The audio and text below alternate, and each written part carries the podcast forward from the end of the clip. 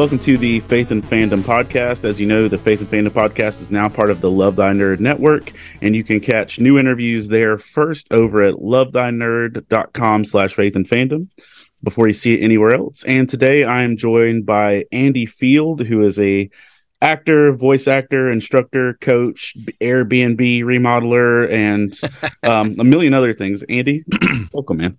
Thank you. Thank you. It's awesome to be here. It's good to see you again.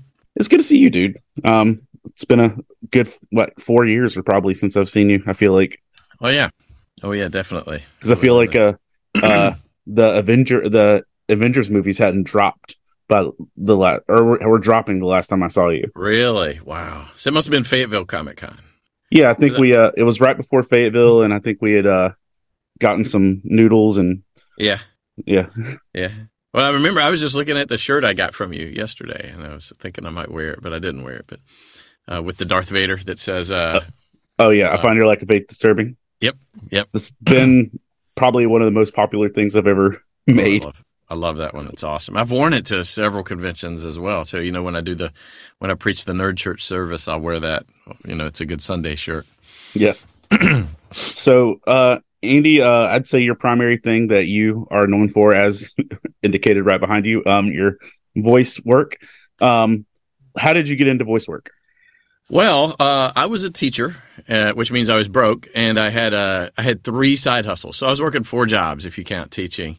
And uh, one day I was in the kitchen and I was imitating our football stadium announcer. I, we lived in Oxford, Mississippi, so Ole Miss.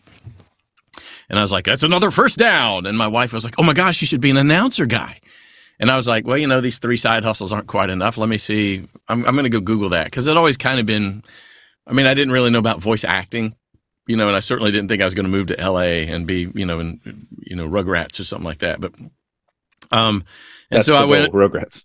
you know, some Nickelodeon cartoon or something like that. So I went and I Googled it and, uh, I was like, okay, with the internet, this was 2013 at the time. So about 10 years ago, uh, with the internet, um, you could do this from home. And I was just thinking, you know, I'd like to make enough money to, you know, pay my electric bill. You know, it wasn't, I wasn't looking to make it a career. And within, uh, I mean, like that first year, I made significant money. I guess. I mean, I was I was really busting my behind to make it, but uh, and then after three years, I quit teaching. All those side hustles were gone. Uh, the Army Reserve was one of those side hustles, and it stayed for a few more years until I retired from there. But uh, which is how I ended up meeting you. I was able to get to North Carolina with the Army Reserve. So that's uh that's how I did it. I, I just uh, googled like how do you become a voice announcer guy, and uh, and just started doing it, man. And it was uh, it was a, a rough it was a rough road learning how to do that stuff with zero acting training, zero idea of how the industry was. Uh, but I was just consumed with like laser focus, man. And I just was reading everything that I could find on Facebook, in particular. I think is the most informative social media platform for voiceover for voice acting in general. That's how I got started. When you got started, like, what was the first, like, your first role you got? Oh, like, nice. great job. So this was November of 23. And um, I got to lead into this with this. And I mean, uh, I was going till about 1 a.m. every night recording everything I could find on this one website. Uh, and it took me several weeks to realize that the microphone I was using was not even picking me up, that I was just recording straight into the built in microphone, you know, down there by the keyboard. Yeah. I mean, I didn't know. My headphones were so bad, I didn't even know. I mean, I just didn't even know how good or bad it was supposed to sound. I probably did 300 auditions like that. And then uh, finally, and I mean, and I was looking everywhere. Craigslist, who knows? So I got a gig on Craigslist uh, from a producer, and that word, oh, a producer. Oh, turns out anybody who's making anything is called a producer. So I mean, you know, if I turned around and made an Instagram video, I'm the producer of that video. Anyway, I I, I got a free gig, and I was just like an announcer on the radio in the background of some short film she was making. And then uh, I picked up like a, another free gig in like some Star Trek fan fiction, and it's so bad. Like even then, I knew this is so bad that I'm embarrassed to tell anybody I'm in it. Uh, and then, uh, so the first paid gig was uh, on that website, which was voices.com, which I don't necessarily recommend. Uh, I got a gig as zombie voices in the video game Contagion. And I was excited. It paid $100. I was so excited, but I still didn't know if I could act. I mean, because I was just doing zombie noises. So I still didn't know if anybody thought anything I did with my voice was any good. Um, and so in the second month, I got a, a 17 minute long narration on how to fill out IRS Form I 9. And they paid $175. so it's about $10 a minute. And I'm going to tell you, uh, I was like, if I could just do this once a month, I'd be happy with this gig. You know, I just need to pay the electric bill or whatever. Um, but also, somewhere in there, I picked up a $75 gig on Craigslist recording affirmations for someone to listen to in his morning routine. You know, people who need to hear people who believe that magically hearing positive things makes them. And so uh, for $75, I recorded, and I, I'm not lying to you, these were some of the lines. You are a very handsome man. In the gym, no one can lift more weight than you. At parties, ladies think you are hilarious. I'm the freaking man. These were the lines that this guy, and I could just picture him in the gym. You know, listen, I'm the freaking man. Yeah, yeah. Did you ever watch Nacho Libre? I, I still have not, and it's like one of those that I really want to see because I love there, Jack Black, and I, the premise of that movie is hilarious. So the premise is hilarious, uh, but there's at one point where there's a uh, the big bad guy wrestler is getting oiled up by an old elderly man. He's like, Ramses, he's the best. Ramses' muscles are the strongest. And that's when you're saying that. That's funny. But like, uh, also just complete rabbit trail. We'll jump right back in. But I found out within the last year that Nacho Libre is a real person. No way.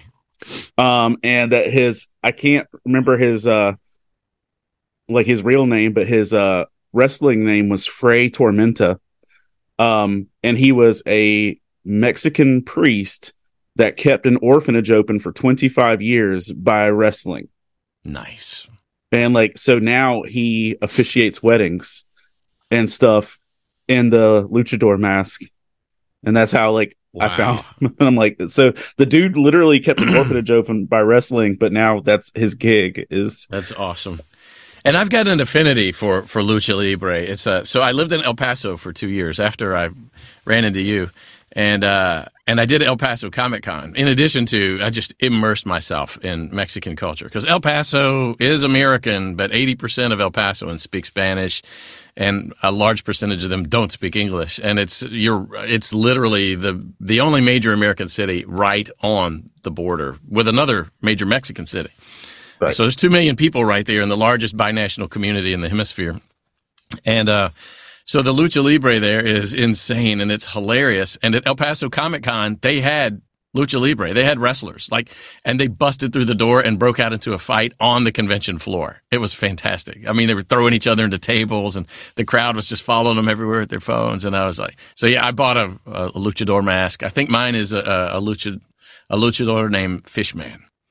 Okay. Uh, uh, I think I had to look it up. I mean, I thought they were all just unique masks, but no, there were like 20 masks for sale, and they were all of famous luchadors. But man, uh, I find that Mexico is about 30 years behind the United States in that they a lot of them still think wrestling is real, mm. uh, and and they are big into the unfolding soap opera of which luchador is mad at who, just like we all were 30 years ago when you know we really were convinced that you know Junkyard Dog and Ted DiBiase were really real, you know, people, and that that fight was really real. And you know, somebody went to the hospital from one of those fights. You know, it was such great sports. Now, now people still watch it. They just watch the same wrestlers give TikToks about how you know, well, here's how we're advancing the storyline.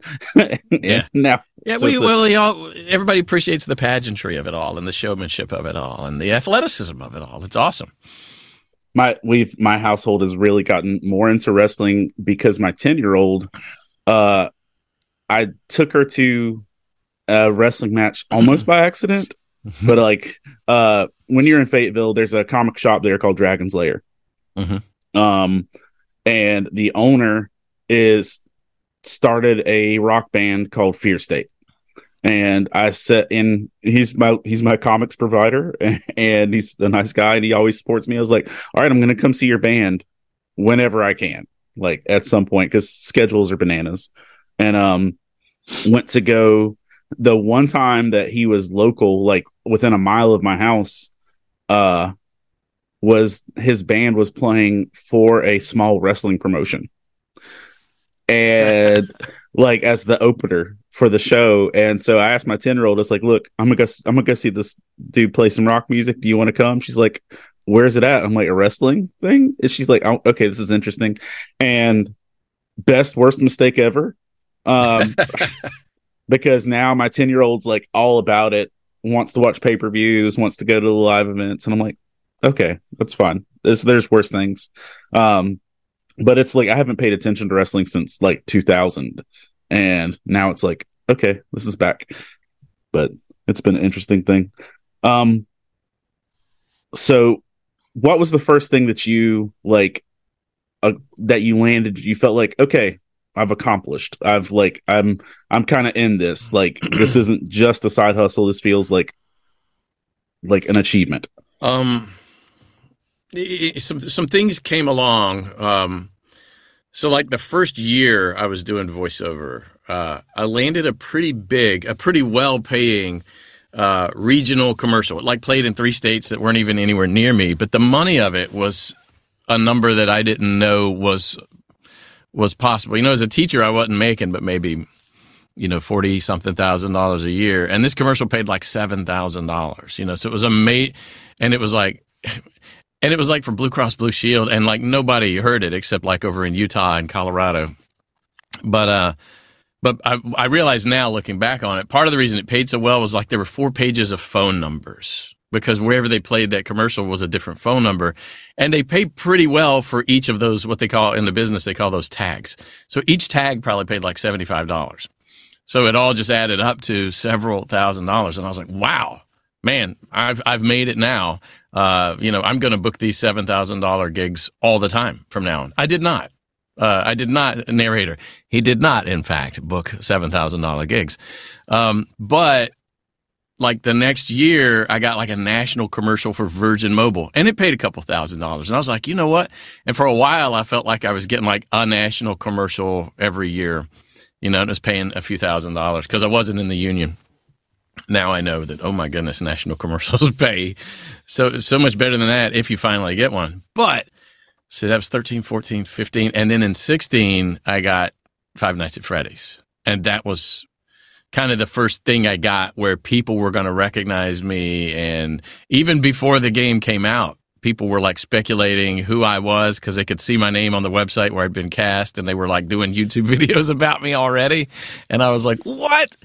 And then the game came out and it just, I mean, just exploded. And now I've been in five Five Nights at Freddy's games. And if you're a fan listening, you're probably forgetting about the AR game that everybody has forgotten about. That was that was a pretty big one at one point. But yeah, I think I you know the commercial work certainly says I can do this, but the Five Nights at Freddy's work kind of said you are you're a pro. You know you can do this, and you know now I'm 10 years into this thing and, and you know, making a very good full time living at it. And, um, but yeah, I think it was the commercial work that really finally cemented in me that I was going to be a pro at this. And you've got a image, and I'll see if they'll throw this in here too. Is um, you've got an image of all of your voice acting characters together. Um, oh yeah, yeah, and it's it's yeah, it's quite the collage. I just had this made. You know, all these other voice actors, especially the anime ones, they get these collages made for the comic cons. And I was like, you know, I have done a lot, and so I started. I saved a few of the pictures, and then I had to go back and look at a few more. And some of those are games that have never seen the light of day, you know. But I got paid to voice the character in them, and some of them are small, and some of them are, um, you know, not well known. There is a Bumblebee in there that's actually in a commercial uh, a public service announcement over in um, North Carolina, I think. Okay. Uh, what was the name of that county? Mecklenburg County, isn't that North Carolina? Mm-hmm. It was like for a literacy program, and they had a bumblebee, uh, and and they submitted it for the the Emmy, but uh, it didn't get the nomination. Um, but um, you know, so one of them is a cartoon character from the Tuttle Twins cartoon. Uh, I don't know if you're familiar with Tuttle Twins, but they're No. they're kind of a, a conservative, uh, right leaning, uh, libertarian cartoon series. Uh, it's based off Okay. the books, based off the books, the Tuttle Twins. Um, I play Babe Ruth's manager, where the twins travel back in time and meet Babe Ruth's manager, where he explains to them why Babe gets paid more than the other players, uh, which is it's it's not equal, but it's fair. And so it's you know it's a, a very libertarian concept that uh, not socialist whatsoever. But uh, and you know some of those are, are, are pretty big games. You know you get the Five Nights at Freddy's in there and Paladins and um, uh, Contra Returns was a cool one that I fe- like. I voiced all that and then realized you know it was kind of big when it came back to the United States and that was cool because I played Contra up a storm in the 1980s Oh, yeah. and 90s whenever it came out. Um, you know, but a lot of those characters are just. You know, sometimes you get paid and you voice it and you don't even know what it's what it's in, and uh, you know, it's uh it's interesting. But yeah, it's quite the collage. A couple, uh, probably a hundred, hundred more characters in there. That's awesome. Um, and so through the process, how did you? Because you've done some like in person live action acting as well. How did that transition happen? Well, everything I've done, yeah. So uh, when I first got into voice acting, you know, I was reading everything, doing everything, and I was signing up for everything, and I was, and uh, and somehow I signed up for some background actor casting. I mean, I was just looking for anybody with the word casting in their name. And so we were living in Oxford, Mississippi, which is in the north part up near Memphis, Tennessee. And I got a phone call. And I mean, I didn't even understand the person on the phone other than, hey, this is blah, blah, blah from blah, blah, blah casting and blah, blah, blah. And can you be in New Orleans tomorrow? We'd like you to play a, a special agent uh, in NCIS New Orleans. And I was like, whoo, I've made it. I have made it. This is it. Right. And so, uh, and I don't know that I really even understood, but being a extra in a movie sounded like fun or in a TV show. So, uh, you know, I said to my wife, baby, pack up. We're going to New Orleans. Well, extras get paid in non union states like Louisiana, get paid like, I don't know, $100 a day. I mean, you can't go to New Orleans for $100 a day. You can't stay in the La Quinta for $100 a day. Uh, and so we stayed in the La Quinta one night, and then a casino had a deal, and they gave me two free nights in the hotel. Of course, they're expecting you to go in there and lose money in the casino, is why they're so willing to let you stay in their rooms for free. And uh, so we went to New Orleans for three days, and I sat out there in the summer heat, and I was a special agent in the background on NCIS New Orleans, and uh, I got like almost no screen time, like like no one would ever know that I was in it. And so I said, "Well, this was fun, and the food was great, but um, I, I I don't have time in my life to come be an extra, basically for free." Or to lose money to be an extra. This is not a career enhancer. This is not anything that's gonna you know, make it. There were lots of guys there who were just like extras for a living. Like they just were extras 10, 15, 20 days a month. And I was like, you know, I even said to one guy, I said, have you ever thought about like real acting, like speaking roles? He's like, I have, man, but it's so hard. You really got to. I'm like, well, yeah, it's hard, but they get paid so much better for it. You know, you got to worry about your hands and your face and all that stuff. And I'm like, yeah. So I said I wasn't going to be an extra anymore. And then one day, uh, I, uh, my wife and I became fans of The Walking Dead. And uh, I was taking an acting class from a guy, and um, he was like, Now, are you interested in on camera acting? I said, Not really, but I just know that this class will help me be a better voice actor. Uh, I said, with the exception that I would pay them $200 if I could be a walker, a zombie on The Walking Dead. And he said, well, you know, they pay like $100 a day, but if you got a speaking role in Walking Dead, even a minor one, it'd be like $5,000. And I was like, well, let's talk about how to do that then. Uh, let's. and so I never really did pursue that more, but I was at a Comic Con later for my Five Nights at Freddy's work, and there was an extra from The Walking Dead at the Comic Con. And people were buying his autograph for twenty dollars, uh, and he would get new prints every Comic Con, and they would come buy new prints. And he said, "Dude, if you want to be an extra in The Walking Dead, just sign up for this casting agency." And so I just went to that casting agency on Facebook, and he said, "If they're looking for skinny people, that's walkers. If they're looking for tough people, that's usually bad guys." And if they're looking for survivors, that's usually, you know, villagers, like the residents of Alexandria, that kind of stuff on, on The Walking Dead. And so, sure enough, man, within a couple weeks, they were looking for tough looking survivors. And I'm like, I'm bald with a beard. Let me slap on some of my army gear and go out in the yard and take a picture. And I did. And they said, We want you. So I went and I was on Walking Dead. Uh, I don't know, season eight, episode eight or something like that.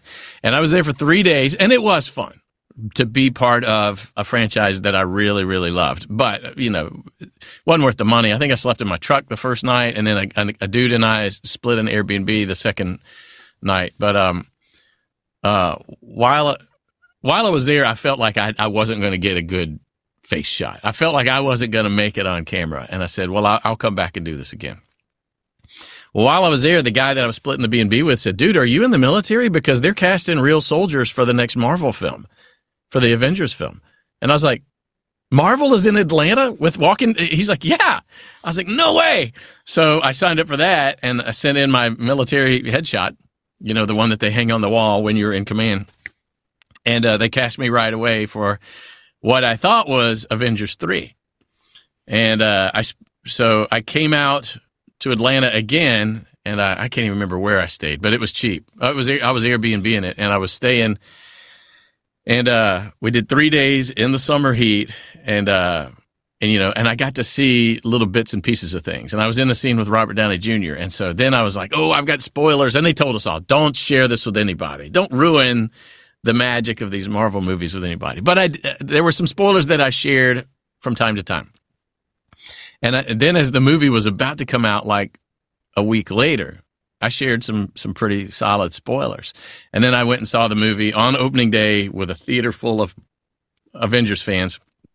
And that's the way to see it, man. It's I mean, that's like going to the movies in the 1950s when everybody cheers for the hero.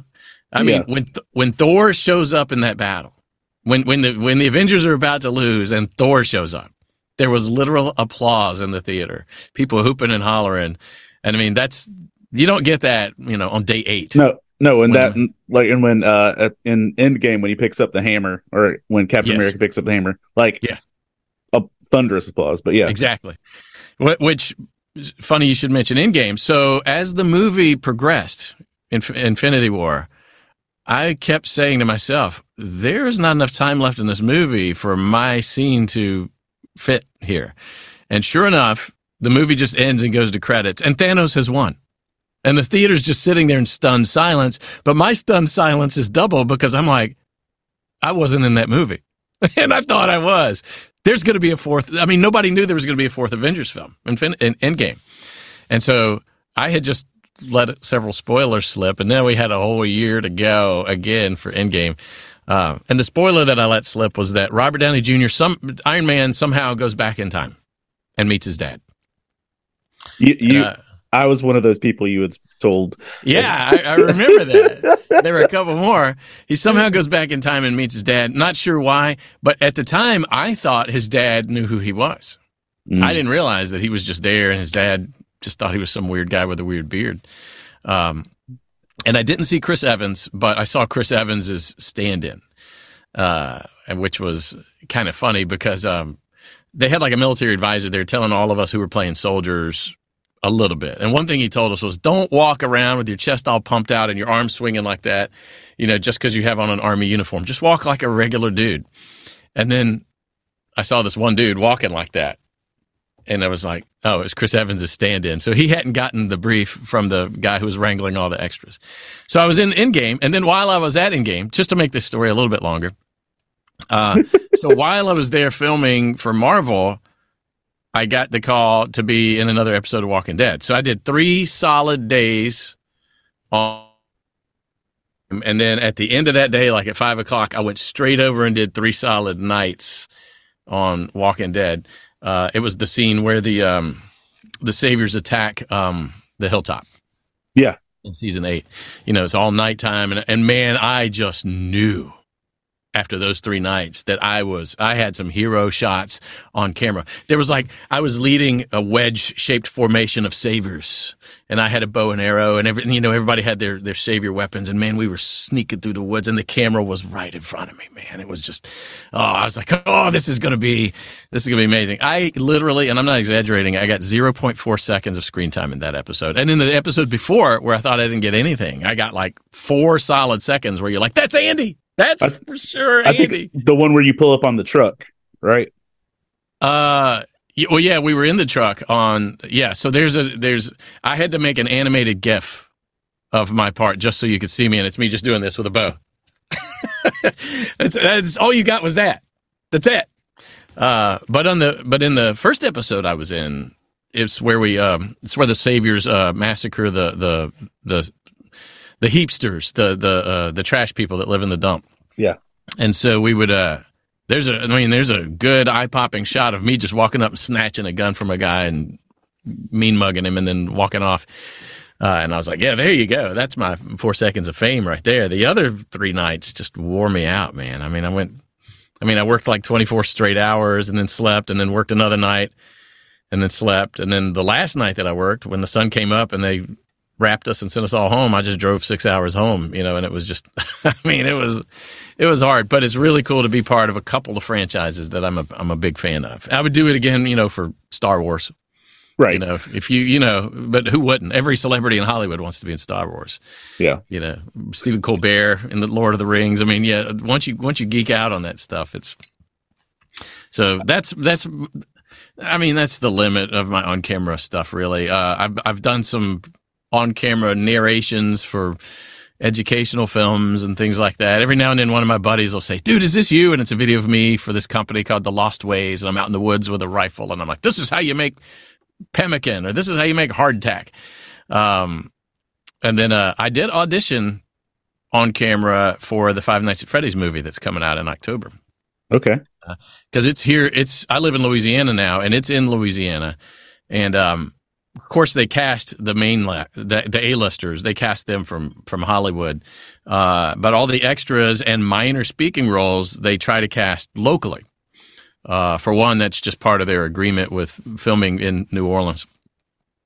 But I've got a Baton Rouge agent, and I've told her, man, I really only do voiceover. But I said to her, hey, I need auditions for the Five Nights at Freddy's movie. And then I also just emailed the casting director direct and said, I'm a voice actor in the video game. And so they sent me the auditions, and it was a special audition just for me. And I thought, well, if anything's going to give me the role, it's not my acting prowess. It's going to be the gimmick that I'm one of the voice actors. You know, this is going to be one of those little Easter eggs for the fans if I get a role. I didn't get the role. But what's encouraged, there's two things that encourage me. The guy who did get one of the roles uh, is just a YouTuber. So they really did, they were really aiming for the Easter egg uh, thing of it. He's just a five, five Nights at Freddy's YouTuber. Um, and then the other thing that maybe gives me hope is that Matthew Lillard, who's probably more popular as Shaggy in the live action Scooby Doo films, he signed a three movie deal. So if movie number one goes well, you know, maybe I could be in movie number two or movie number three, maybe. So, Okay. But if movie number one bombs, which video game video game movies tend to, I, I feel like Five Nights at Freddy's is a good enough property. Plus, you've the guy, um, the the younger man that's playing the roles. Like, isn't that the dude from Josh Hunger Games? Hutcherson. Yeah. Yeah. So I I liked him in RV. Have, did you see RV? Yeah. that what a great film. What a great film. Yeah, but I, I and uh, he was also in a film called Little Manhattan that my girls just loved. Uh, it's kind of a little tween romance. It's it's cute and sweet and funny. Um, but yeah, he's a good actor, and yeah, he's a big name. And there's Um, somebody. yeah, I was wondering if you were if you had any process in trying to be part of that franchise. Man, I, I, man, I, I was putting forth the hustle to do it. I mean, and I've got actor friends, on camera actor friends who are like, well, that's the way to do it. I mean, if you emailed the casting director directly, that is, I mean, anybody listening, don't always email the casting director directly. That's not the way. But if you have something unique to offer, you know, if they're, you know, know, if they're looking for an Iraq war veteran and you're an Iraq war veteran, that's probably worth emailing the casting director directly over. You know, if they're looking for a an amputee, you know, and you're an amputee and you've got something, you know, you're something special, then that's worth. But you know, if they're just casting a forty year old white male, um, you know, to play the mailman, you say, "Hey, I've always wanted to be an actor." Yeah, that's not the way to get. They're like, "Yeah." So so has everyone else who is actually auditioning for this through their agents. So you know, do it the right way. But So- yeah, I did um an episode of Swamp Thing. Um, did you? because my my middle kid uh at that time she really loved swamp thing and i saw that dc was uh doing uh live action show and they were it's in wilmington which is an hour from here Yeah.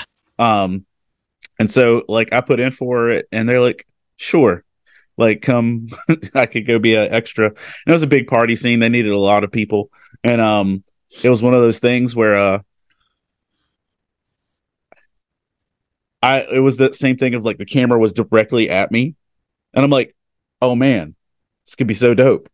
Um, I'm gonna be like right on camera, and like I am, but I'm the blurred out part where they focus on the gun. Yeah. And I was like, oh, that's my vest. That's my thing. And it's that same thing of like, if I slow my stuff down enough, I can see me or I can point out there's my hat. Um, but what the, I think my biggest recognition in it was getting called out by the director for overacting. And I'm like, oh, because it was supposed to be a scene where like, uh, um, a, a police officer is hallucinating that her son is killed. And so she pulls a gun on the party.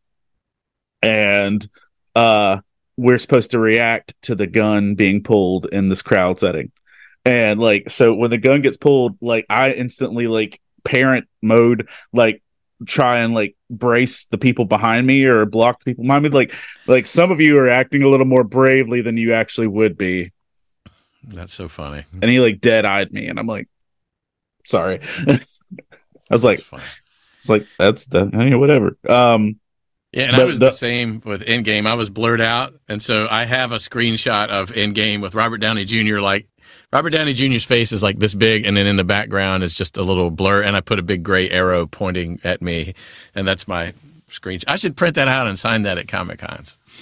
But um, some somebody would buy it.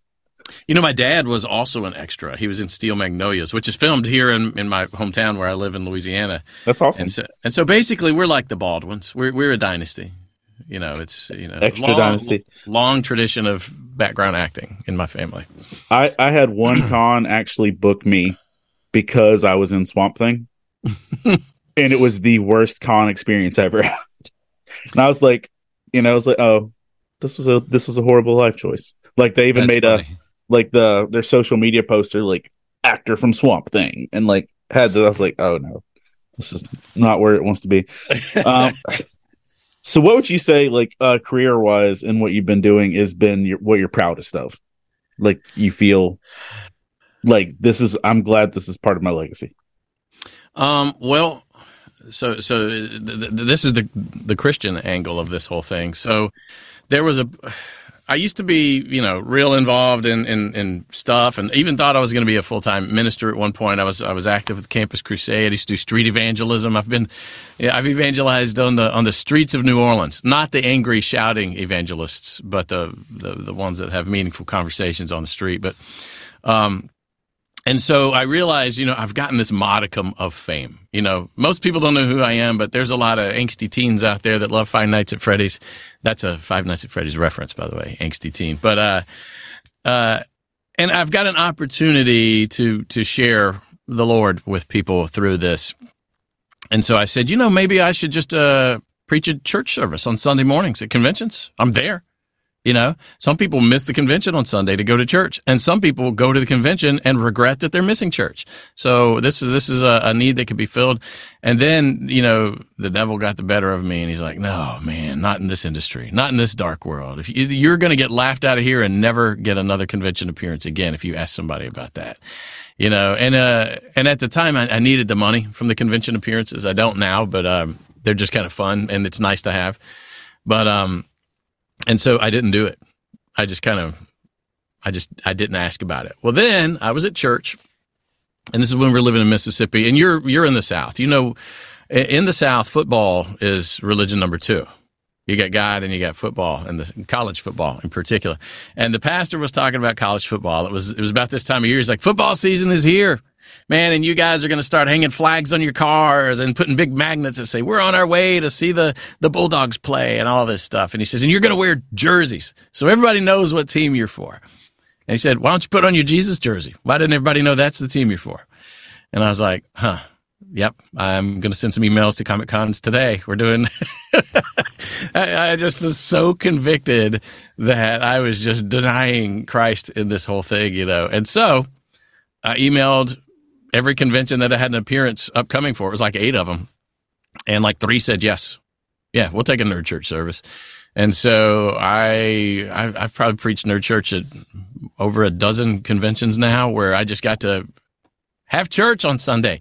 Sometimes four people come. Sometimes 90 people come. I mean, it just depends on the Los Angeles Comic Con. They let me do a church service. Godless Los Angeles, the place where you would have thought 100% was going to say no. And like 90 people came. It was amazing.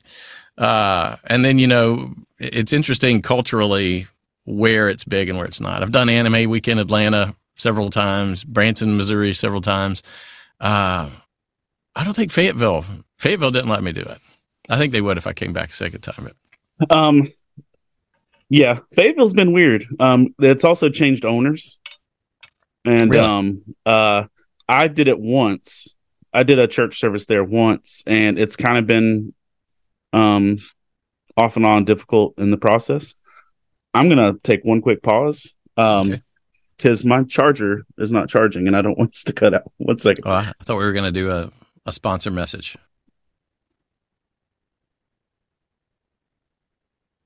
Faith in the Fandom and Love Thy Nerd is brought to you by Lifeway.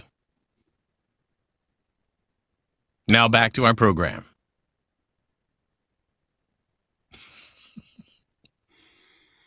You're going to come back and watch this later and be, that was pretty funny. I'm digging all the nerd memorabilia in here, all the Funko Pops and the. Okay, that's better. Oh. I had one in and it just wasn't doing it. I like your shirt. I just noticed. it was uh I did a con at my church this past was yeah, it was this month. Um and like one of the vendors like gave me like a swag bag of thank you stuff and it was in there. It was pretty cool. Yeah. I love Nightmare we, Before Christmas. It's so cool. We did it where uh all of the vendors and artists uh were free. Like they didn't have to pay any booth fees or whatever. Just wanted to bless them and mm-hmm. like turned out really well with that. But no, um, cool. with Fayetteville, like we did one geek church service there, and um, good response. Um, but like it's just been,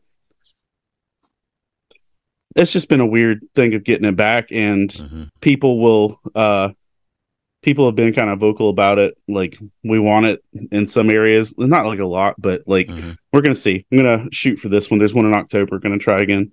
Um, I've had really continued good sex, because good success with Galaxy Cons, um, in terms of they have uh they have always uh said yes to me with that, um, and to the point where uh after their first big one back after the pandemic, um, like uh, when they first had their show back, they announced the show after I'd already booked a summer camp I was speaking at, and I couldn't set my booth up because the show ran Thursday through Sunday, and I was speaking until Saturday morning. Ah. And so I was like, you know, I can't ask for a church service if I'm not even setting my booth up. Mm-hmm. And then the week of, people were emailing me and saying, "Are we doing church at GalaxyCon?" And I explained, they're like, "Ask anyway." Yeah. And dude, I I asked and they said yes within 30 minutes. uh, and and I'm gonna tell you what's the cool thing about that. Even if that's all you do for that weekend, you're the first thing in the top left on the schedule for Sunday. Yeah. I mean, it's it's nerd church at like 8 a.m. or 9 a.m. on Sunday, usually in the ballroom is what they usually give me, which is I wish they wouldn't sometimes. I, I, know it's where all the audio stuff is, but I'm like, man, when 20 people show up to the ballroom, it just looks like a tiny church service. But if you put 20 in one of the small session rooms, panel rooms, it looks fantastic. It looks like the place is packed. So, but you just never know. But I try to book praise bands. I try to usually get somebody to come and they'll either, um, um, they'll either play for free or um, a lot of times I tithe out of my earnings from the Comic Con and give that to the praise band. Nice. And uh, you know, so if I make you know, let's say a thousand dollars at the con, and that'd be a small con, I'll give them a hundred dollars, but that's a little too small for that. But uh, but yeah, I've got um, that's always been cool. And sometimes I get a praise band who comes in and sets up. Man, I did a convention in Chicago, and this band came in with, with their parents, and they set up like they were going to play the Superdome. and like I don't know, twenty people came. You know, so they were just like blowing it out, twirling drumsticks and all this stuff, and it just. and you know, there's like two people in the back row, but you just never know who you're impacting. You know, it's. uh I did a Santa Fe Comic Con, Albuquerque, and um, one girl showed up to church, and but she was a girl I had met the year before at Santa Fe Comic Con, and she needed it wanted it, was looking for a church, and the girl doing the praise music was the worship minister at a local church. You know, and then a family of three came in. So that was my one where four people showed up. But, uh, but I mean, and, and we were just in a small room, but you just never know the impact that that thing's going to have. And so I've just kind of learned to be, be humble about it and, you know, don't, don't worry about who's going to show up. You know, God's going to show up. That's who's going to yeah. show up. Right. You know, yeah. do it for him and so it's uh it's amazing and it's uh but I hadn't gotten to do it in years. I didn't I didn't do any cons after the pandemic until this year I've done one and there was no church service at that one. And so, uh, you know, I hadn't done one in 3 4 years now and I'm kind of kind of missing that. But uh I've I've gotten plugged in again. I'm now the college Sunday school teacher at my church. And so now I'm just like neck deep in college activities. College kids. Man, so now we've added now a Monday night college worship service, and they're there at the church until like 10 p.m. 10 p.m. What? Man, I'm gonna start coming there in my pajamas. I did um college ministry for about 11 years, and we would start at 6:30, mm-hmm. and like I would leave it as an open space that if you wanted to hang out, if you wanted to talk, if you wanted to mm-hmm. do whatever, and there were a good amount of nights I wrapped up at two.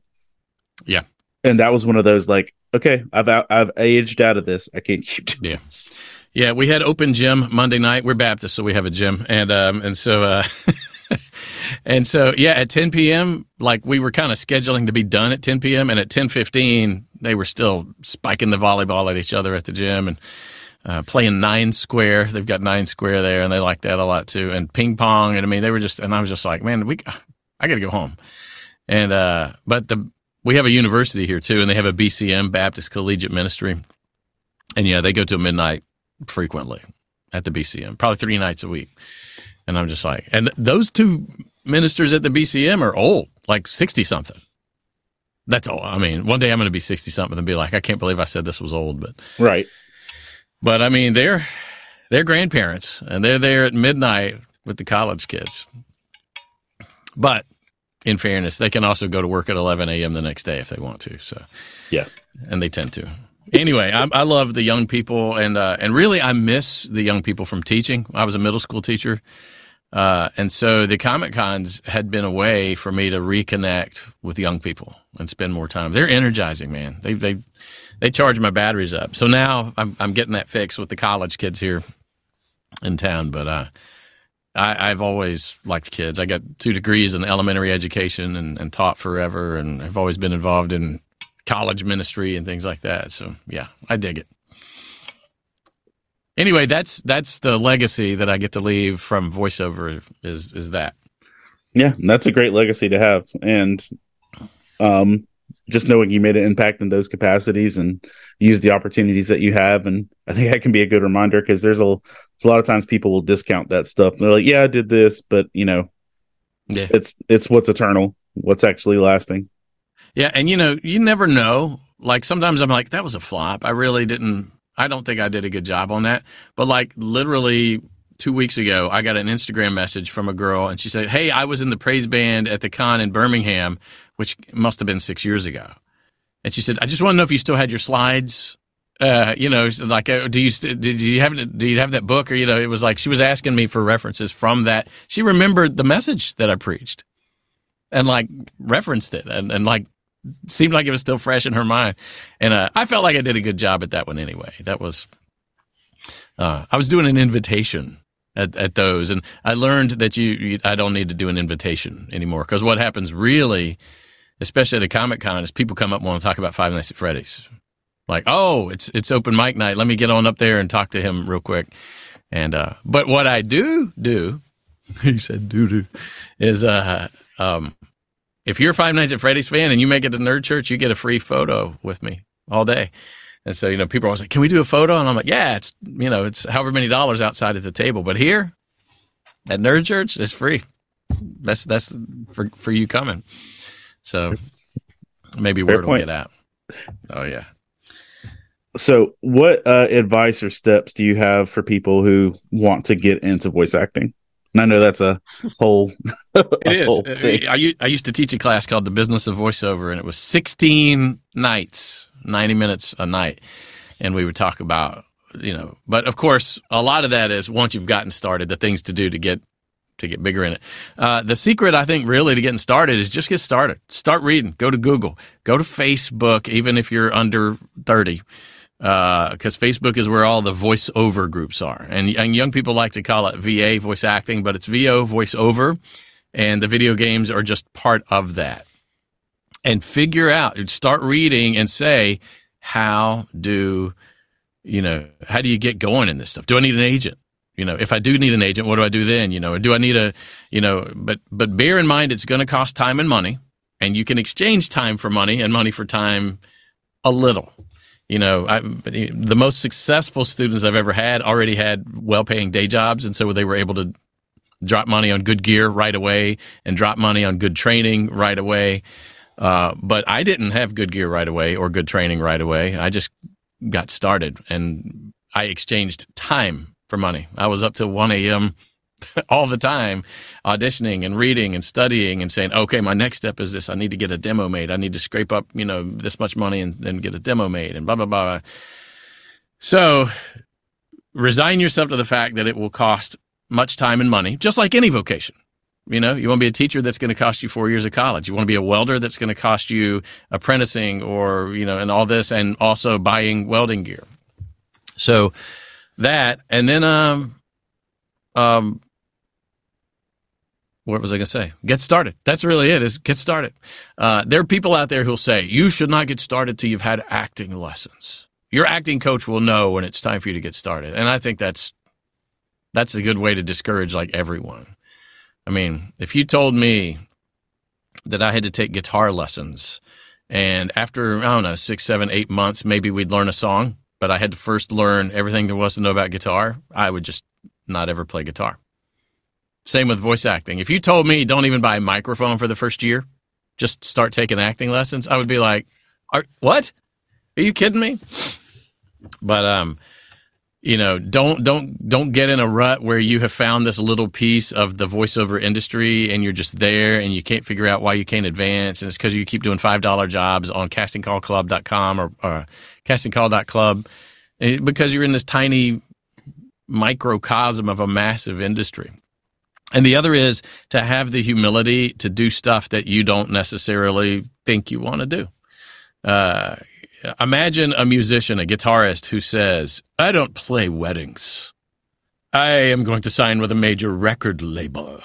You know, I don't need your $200 for the wedding, thank you. Well, guess what? You're going to work at Starbucks. You know, or a, a painter who says, $200 to paint your fraternity house on the side of an ice chest. My good sir, I paint landscapes. Well, you're going to paint landscapes while you work at Starbucks, right? And same deal with voiceover. You get all these people say, I want to be an anime. I am not going to do commercials. You know, I am not going to record educational courses. Well, then you're going to be a barista and you're going to, and you're going to, I mean, there's nothing wrong with being a barista, but that's not what you want to be if you want to be an actor um, you got to have the humility to say, yeah, I'll record a corporate narration for a company that makes tractors. No problem. That was three hundred dollars. You know that that uh you know you want to do what you have to do to spend your day in the room where the microphone is. You know, because then when the animation audition for Nickelodeon comes in, you can respond to it right away, and you don't have to be the number two hundred person to respond to it tonight at 10 p.m. when you got off your shift at Sonic. You know, it's have the humility to be involved in the entire industry, not just animation, which is a really small, small piece of the voiceover industry. Have the humility to do a local car commercial for Bob's GMC Buick, you know, which by the way, he'll pay you once or twice a month. you know, to do those commercials. he could be a regular client. Those I know I know voice actors that only do local car commercials. They do five a day. You know, and it's just they've got they wake up every morning to five car commercials that pay $125 a piece. And then they figure out what they're going to do with the rest of their day. like that's you know, that certainly frees you up to focus on anime and animation and, you know, video games. So that's the humility, maybe, is a little bit of it. Don't be so proud of yourself that you only are going to do character work. Oh, one more thing. Uh, be okay with your own voice. There's so many voice actors out there like, I really hate my own voice. And that's okay to have that mindset, but know that you need to get past that mindset because the number one voice that any voice actor, if you go to any Comic Con and meet any voice actor, Tara Strong, uh, you know, any of the, the big voice actors from any of the big video games and animations and say, what's the be- what's the most important voice that I should master? The answer is always your own. You've got to master your own. In fact, most cartoon voices are really just that actor's voice, maybe with a slight variation. You know, maybe with an accent, maybe, you know, with a slightly different, you know, if I were going to play an old man, it would still be this voice. I just kind of relax the muscles in my mouth and I get a little breath here. I slow down. I imagine that I'm wearing a big backpack, maybe a 40, 50 pound backpack, and everything's just a little slower, and the mouth is a little lazier. And then you say, In my day, the internet was called books, you know, and that's how you play an old man. But it's still this voice, you know. If I were going to play somebody's mother, it would still be this voice. you just you just get a little more raise your eyebrows up a little bit more and you say, "Well, honey, everybody eats peanut butter and jelly sandwiches at school sometimes. That's, you know, you know, you just, this is your voice to play a mother. So it's really not, you know, most of us can't do 800 voices. Yeah. You know, if you notice my voice in the Five Nights at Freddy's games, is just this voice, uh, but a little more infomercial. It seems you had some trouble with the keypad. You know, that's me. It's, but it's still this voice. You know, that's what got the job was this voice. Actually, back in the day, I still hadn't really mastered my Southern accent. And so I can hear it all over those games from 2016. So, yeah. That was a lot of advice for somebody wanting to get into the, the thing.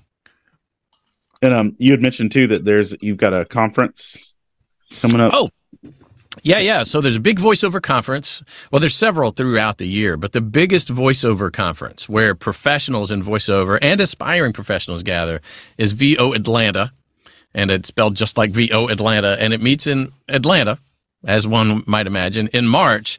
Uh, and this year, I am the director of the children's program, which is a, a, a satellite program of VO Atlanta. And we take kids from 8 to 17. Uh, and we break them up into two groups and all throughout the day. And we've got coaches and casting directors and agents and other kids who are successful in voiceover uh, and parents of voiceover. And, and uh, the kids just spend two whole days developing into voice actors.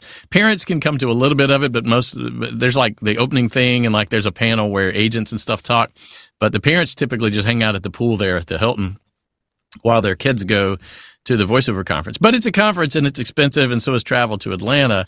You know, so it's not you know a Comic Con type event where you would go and spend thirty dollars and get to meet celebrities. But it's a professional conference where if you're serious, you know, if if it's really a career field you're exploring, um, it's a good thing to go to. So look up VO Atlanta.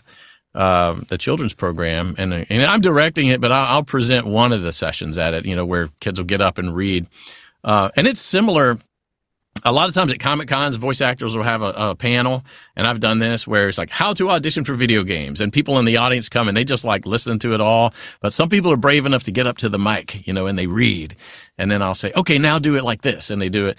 Uh, but it's not really good training because it's a Comic Con, and you know we've got to, you know. But if you're in a 90 minute session with a professional casting director, and there's only 12 of you in there, everybody gets to read and get legitimate quality feedback and you get to do that all day long. And so it's really good, good training.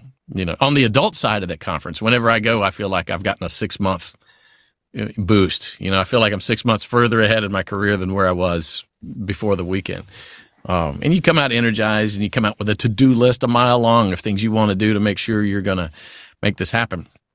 and the children are allowed to go to the adult sessions. You know, so if you look at the at the schedule and you're like, I don't really want to go to this improv session. We should go to the improv sessions, but um, and then over in the adult conference is uh you know they're having a, a, panel with somebody who wants who's talking about how to grow your social media following you know last year we had a guy speak at the conference who had 7 million followers on tiktok uh, stefan johnson hmm. and stefan talked about how to grow your social media following and how to leverage that in your business as a voice actor um, you know that might be something that you want to skip at the children's conference and go over and, and do that you know or sometimes there's a speaker uh, last year at the children's conference, we had the voice actress um, from SpongeBob. You know, so that's something everybody always wants to go. You know, whenever there's somebody of note, somebody somewhat famous, then everybody wants to to go to that. But it's a good conference. You should go to it if you're interested in being a voice actor. Seriously interested. You know, it's part of that money I talked about having to spend. Yeah, the time and the money. Yeah. Um, before before we'd start recording, you had kind of you and I were talking a little bit about AI how do you like what's your thoughts on AI and voice acting and if you don't mind? Yeah, um I'm a little more pessimistic about it than the rest of my industry, I think. Um you know, the consensus among voice talent is is that AI is going to come in and take over the low paying stuff. Uh, and it already is. I mean, I, I had a peer post something on Facebook the other day and said, "Yeah, I just got replaced by AI." you know, so if you're on Fiverr doing $5, $10, $30 voiceovers, um, those companies are very likely to replace you with AI because AI may be $30 for the year, you know, as opposed to $30 every time they need a voiceover. The companies that are spending four, five, six hundred dollars per voiceover or more are less likely to go that way because they're willing to pay more for quality uh, they, they, like most voice actors, know that AI currently cannot replicate the human element. Um, but you know, if you're doing thirty dollars and you're just doing an e-learning course on how to prevent sexual harassment, and you don't, I've always told people, you know, you should use a computer-based voice as long as you don't care about the results of the production you're making. Uh, and so, you know, if you just need to have a video on how to prevent sexual harassment so that your employees are forced to watch it and then you're covered. you know, so anytime there's an incident at your company, you're safe. Your employees are held liable because they were forced to watch that terrible video with the terrible narration. I just watched and, one last night, by the way. Yeah. Yeah, they're terrible. Um, but if you want the human element in it, if you want someone who understands what they're reading and who kind of understands the nuance, understands the audience, uh, storytelling, and who can respond to direction pretty quickly. Like if you came back to me and said, "We'd like it to be just a little more cheerful," maybe if you could put just a little more smile in this. This is kind of a dry topic, but uh, we're still friendly. I can I can change that instantly. Whereas an, an, an AI operator you know, I think we're going to see the rise of operators who can say, make this a little more cheerful, and they know what to do to make AI sound that way. But you know, the common user like you and me is just picking a voice out off a website. We don't know how to manipulate that that way. So I, I think we'll see the rise of people who can manipulate AI voices pretty well. Um, but right now, today, AI is not able to replicate the human element. It's not able to sound sad if it's talking about his mother dying, or it's not able to sound. Um, however, I am pessimistic enough to think that it will be there soon. They're trying to get it there now. So it's not like they've it's not like they're stopping trying. There's geeks working on this stuff 80 hours a week. Thousands of geeks working on this 80 hours a week to make this happen and there's thousands of them out there trying to steal existing voices. And so we're real worried about that in the voiceover industry and that's part of the strike right now with the actors union and probably the video game strike that's about to happen. We've authorized a video game strike. It hasn't begun yet. Um, but a lot of that is the AI harvesting and implementing measures to protect us all from the AI uh, horde that's advancing. But um, I think it's too little, too late. I think it's already happening.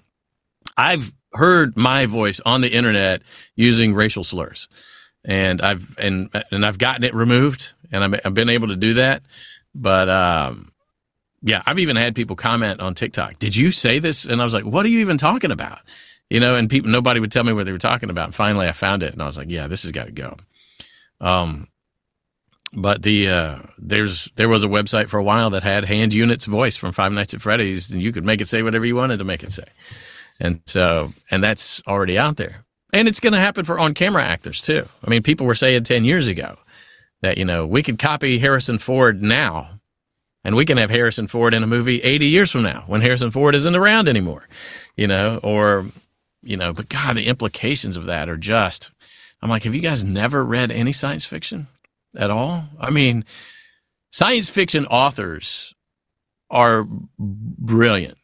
Like the the good science fiction Star Wars to me is not good science fiction. It's just an adventure film set in space. But good science fiction. I mean, don't get me wrong. I love Star Wars. It's, no, I'm, I'm, with you, but it is more just an adventure story. It's just a western. You know, it's just it's just a great movie set in space. But good science fiction like Isaac Asimov novels and stuff really look at where could technology take us and how will that change us you know, and you know, so like I read a great Isaac Asimov short story one time about clones. And in the future, clones were common. They were just clones walking around. And Star Wars ex- explores that a little bit. I mean, is it really okay to clone a guy 800 times and just make all those people warfaring people for their whole life? Are those people? Are we allowed to do that with them? That's basically slavery. Or is it? Do they count? I've you heard know, that debate at my local GameStop. Can they vote? you know, that's, but that's what Isaac Asimov was exploring. And in his world that he had created, clones were kind of treated as second class citizens, kind of the way we treated African Americans in the late 1800s here in the United States, you know, where they had separate water fountains and separate uh, schools and separate places. And it was like, you know, if somebody found out you were a clone, suddenly their attitude changed entirely about you. And it was just kind of a neat but it's always a good exploration of where we're going and what's that going to be like. And so if we can completely replicate humans convincingly by voice and eventually by image, that's a lot. There's a lot of implications from that. How is that going to be used for evil? Yeah. You know, when we can make the president, whoever the president is and is going to be, and you know, 10, 15 years from now when Trump and Biden are, are long gone, we can make him say whatever we want convincingly. Is he even real? You know, does he? I mean, is he is he even a real person? You know, I've never seen him in person. You that know, was the plot of the 2003, 2002, uh, The Dark Knight Strikes Again, the Batman graphic novel that was the sequel to Dark Knight Returns. Yeah, Lex Luthor good. had an AI president that he ran. Good science fiction. That's just good stuff, man. And it's really, you know, think of any technology.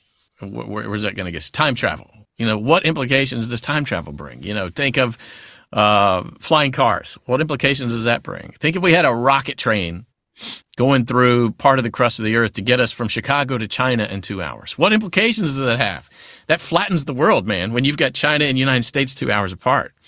You know, it's, uh, there's so much, what, what comes from that? That's the fun science fiction to me. I really, um, you know, it's really fun to, you know, what if animals could, t- what if we had technology where animals could talk?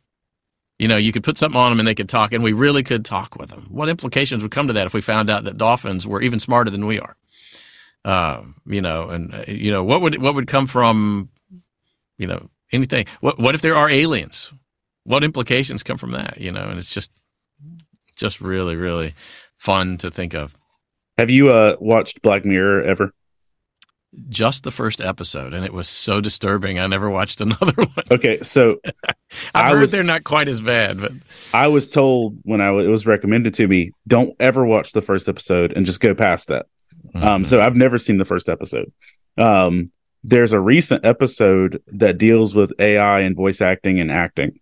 Um, really? It's called Joan is Awful and it stars Salma Hayek. Um, but uh, a lower level business. I have seen it. I've seen it. You've seen that? I've seen parts of it. Yeah. How did I? How did I see that? It, I think my wife was watching it. My wife was watching it, and I was going in and out from from work. Yeah, yeah. But just that, uh, based on the terms and conditions we all signed for everything without reading it, mm-hmm. that it gave uh what was effectively Netflix in the show the rights to recreate a show about your life using yeah solely AI. Mm-hmm. Um, and uh, what it recorded from your phone and your conversations and your devices throughout the day. And So the Joan one was just the prototype. They were going to roll one out for everybody's life. Wow. Uh, that would be, and you would be watching, you would be able to watch your day, and everyone would be able to watch your day as a acted out series at the end of the day. Great story. what a great storyline. And so and it was like everybody else, and you would always get a level up in who was playing you. So like uh the actress uh I forgot who was playing the the Joan in the show. She her story was played by Salma Hayek. Mhm. Um, but in the in the Salma Hayek version of the world, that show also existed on Netflix, and Salma Hayek was played by Cate Blanchett, and so everybody just kind of like leveled up. Um, but you know, and that was just one of those things. It's like it's just so it's like that's completely, you know, a plausible feasible. It really is. Yeah. It's kind of Truman Truman esque from the Truman Show, but uh, it, uh, on a whole other level. But just what what what a great storyline. But yeah, I remember that now, and I remember it was Black Mirror, and I remember saying to my wife, "Oh, I thought we weren't going to watch this anymore." She said, "Well, I heard that the rest of it was." Nothing like episode one. Episode one was so disturbing that I saw it three or four years ago and still am bothered by it.